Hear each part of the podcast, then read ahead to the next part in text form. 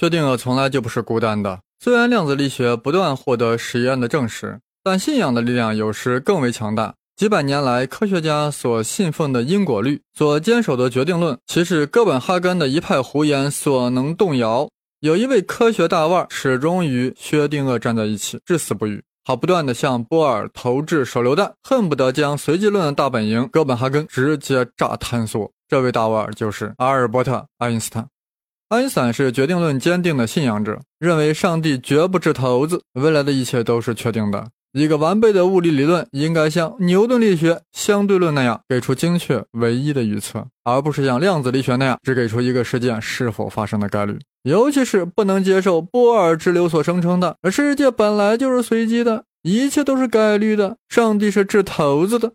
爱因斯坦认为是现有的量子力学没有本事，无法发现微观粒子的因果关系，才只好退而求其次来计算概率的。但爱因斯坦啊也注意到，量子力学所求得的概率与实验结果匹配的相当好。于是老艾就这样断言了：量子力学虽然没有错，但它是不完备的。啥意思啊？就说呀，还有一个隐含参数在决定离子的行为，只不过呀你还没有发现这个参数，所以只能算出离子行为的概率。一旦发现了这个参数，离子行为就可以完全确定。具体来说，完全相同的电子通过狭缝，为何会落到荧光屏的不同位置呢？那是因为这些貌似完全相同的电子其实有区别，只不过这个有区别的参数还没有发现。就是这个未发现的参数决定了它们应该落在荧光屏的哪一个确定的位置。于是乎呀，爱因斯坦与波尔进行了三次世纪大辩论。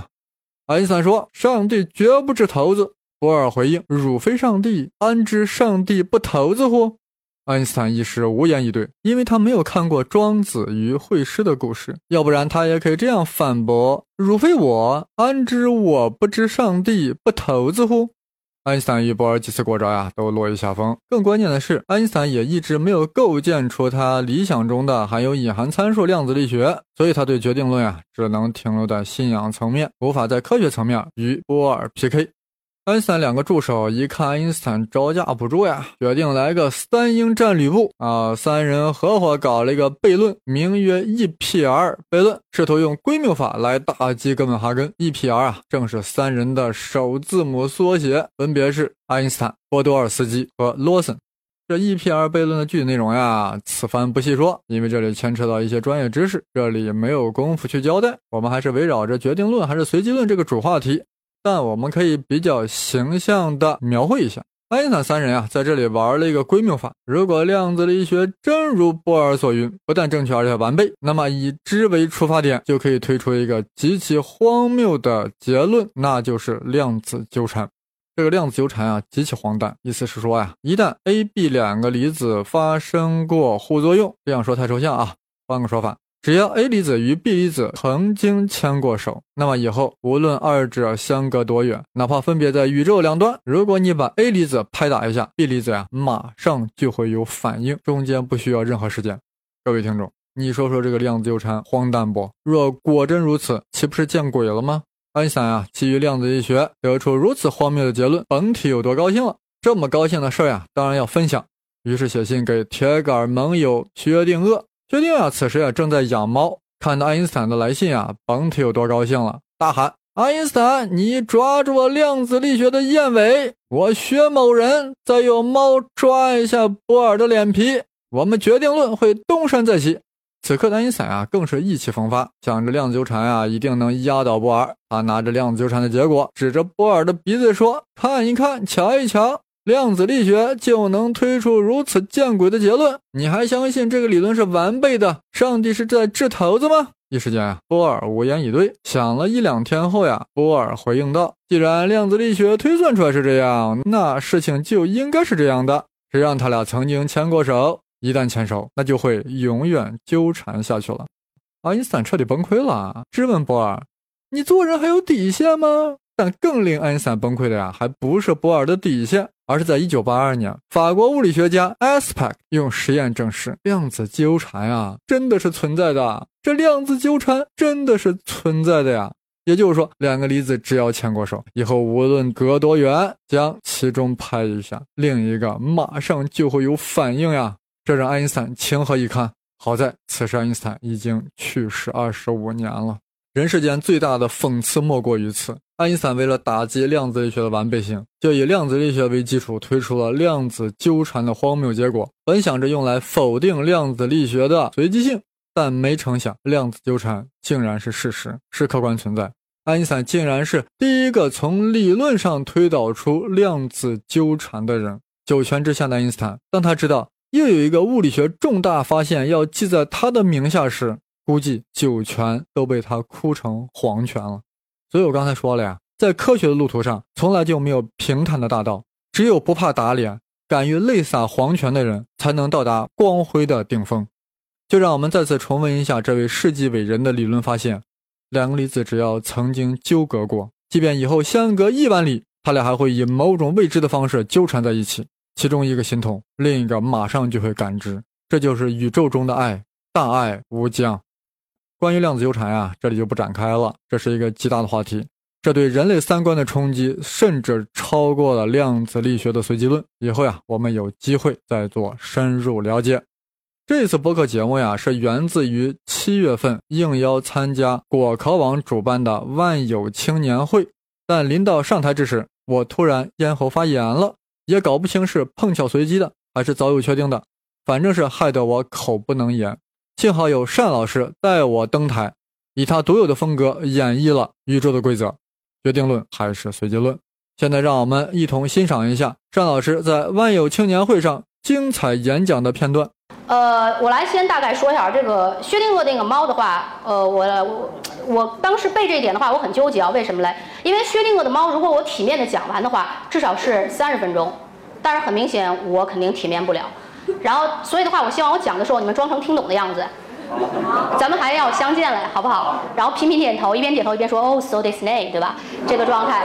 那么在薛定谔的猫里边的话，我想说一个什么样的事儿呢？就是，呃，薛定谔他是这样想的。我来说他的那个思维方式和大脑活动。他想的是，如果世界真的是随机的，那么当打开这个箱子的时候，那么这个猫一定处于既死又活的状态。猫对于我们这种常规人的认知，要不就是死的，要不就是活的，怎么可能是既死又活的状态呢？难道是在写诗吗？还是在做梦啊？所以的话，你看我解释完了。哦。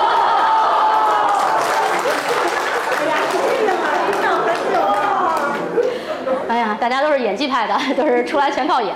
然后我们继续来说啊，就是薛定谔他本来想用薛定谔，就是薛定谔本来想用薛定谔的猫来攻击一下随机论，结果发现一个什么样的事儿呢？就是随机论没有攻击成，反而引导后期的实验物理学家打开了一个新的思路，然后做出了很多薛定谔的猫态。我们来看一下这个帅哥那个很乌龙的一个科学研究状态。薛定谔先做了一个方程式。连他自己对于物理量都不清楚的方程式，结果奠定了量子力学的随机论。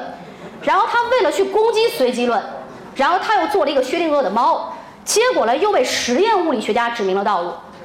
宝宝心里苦，就这样子的。所以的话，就这。OK，好，这是关于这边薛定谔。那我们继续往后来听。那么很多同很很多伙伴想明白爱因斯坦是什么样的想法？爱因斯坦我们刚才说了，他是那个 TFBOYS 里边的人，也就是说他是坚信决定论的，所以他总是说一句话：上帝不掷骰子，一切都是安排好的。那么波尔是我们刚才稍微给他介绍一下，刚才还是个帅帅哥，现在又变成个胖子了。也就是他刚刚才他说了，说一个什么样状态？他作为一个量子论的先驱，他说了：你又不是上帝，你怎么知道上帝是不掷骰子呢？然后三次世纪辩论分别以那个爱因斯坦失势，就是败北为结果。这个时候呢，爱因斯坦也要憋个大招，憋个大招。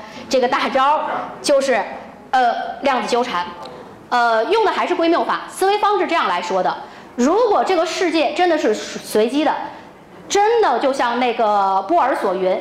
那么就可以通过这么一个现象，就是就可以通过用那个就可以通过这么一个状态，是那个什么样的状态呢？导致一个特别荒谬的结果。这个荒谬结果叫做量子纠缠。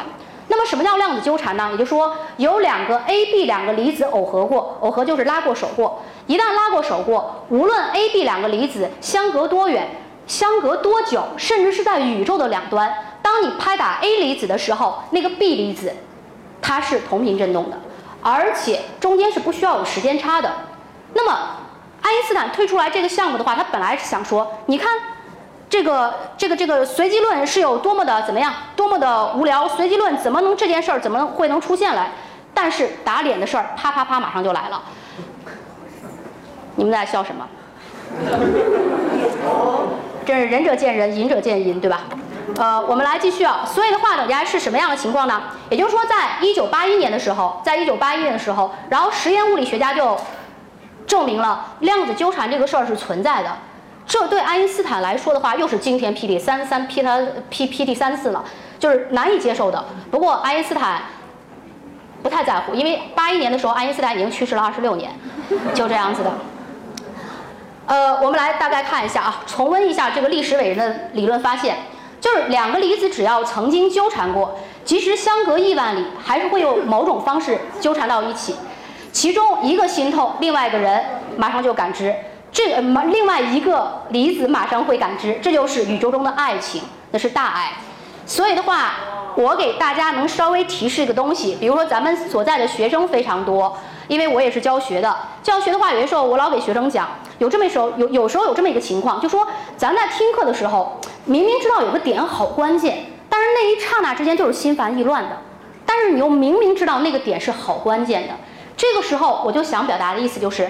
那么也就是说，在时空里边的话，你的两个离子已经是耦合过的。那么也就是说，你在另外一个空间和另外一个平行空间里边，它是震动了同一个点，只是你当时在考场上已经遇到那个题了。你在懊恼，你在讨，你的心里边觉得特别特别愤然。就是现在你震动，你正在去听听课的时候，就听到这个点的时候，你觉得啊，这个怎么又听不进去？我觉得好重要。所以等下回的话，一旦到那个混沌态的话，你反而要。更加的精细，所以的话，咱们中国有句话特别好，它叫做，呃，叫缓释，叫做急事缓行，就觉得好着急的时候，明白？就觉得好好好好焦躁的时候，要慢慢的再再把这个事儿前因后果再捋一下。这是关于这个。那么我们继续来看啊，看了看我国科研工作者他们在做什么。呃，那么在量所有人，比如说像那个理论物理学家。还有那个哲学家正在为量子纠缠而觉得非常费解的时候，那么有些就是实验物理学家已经把量子纠缠用在通讯之中了。在这个方面，中国在这个方面，来，你赶紧带上。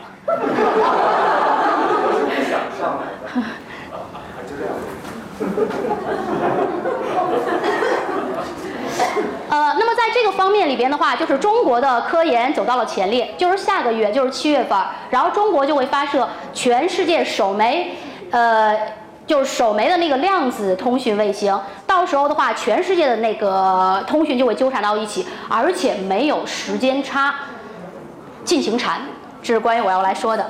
然后最后的话，我们来总结一下今天我讲的项目的三个分类。第一个项目属于是牛顿理论导致了拉普拉斯的决定论，未来是确定的，而且是可以预测的。那么三体问题导致了混沌理论，说的是未来虽然是确定的，但是未来是不可能精确预测的。那么目前量子链量子力学的研究告诉我们，未来是不确定的，是概率的，是随机的。那么到底是决定论还是到底是随机论？呃。现在所有的科学实验都有利于波尔的观点，但是我这里要转折了，一切不是定论，一切都不是定论。现在科学家还在继续的探索和研究。呃，那么如果想知道更多的关于看一下黑洞、平行宇宙、呃诺贝尔或包括人机大战这一方面的事儿的话，可以在播客或者在喜马拉雅上关注呃 Page Seven 胡先生的这么一个播客。呃，这个是我们的那公众号。呃，你们假装把手机举一下就行了。对对对，可以不用扫，假装举一下。呃，其他没有什么了，谢谢大家。鼓掌，大家鼓掌，为单老师精彩的演讲喝彩。节目到最后，很多人内心陷入了沉思：这个宇宙到底是决定论的还是随机论的？我胡先生在这里也表个态，虽然目前的实验呀都是有利于哥本哈根学派的，但我胡先生依然倾向于决定论。因为我相信因果律，我依然相信微观粒子貌似随机行为，其实是因为我们没有发现其内在的某些参数，一旦把握后，依然可以缔造出决定论的微观理论。那么这些参数为何难以把握呢？或许它们是隐匿过深，或许它们存在于四维时空之外。各位朋友，听完这期节目后，你有何感想？有何倾向？欢迎通过微博与我探讨。我的新浪微博是。生粒子，当然是带竹字头的生。另外，本期节目中所涉及的三体问题、混沌和蝴蝶效应等，在之前的节目中呀都有专门的探讨。而此番关于量子力学的内容，只是开了一个头，对薛定谔方程和薛定谔猫更加深入的解读，将在今年十月下旬播出，敬请收听，谢谢大家。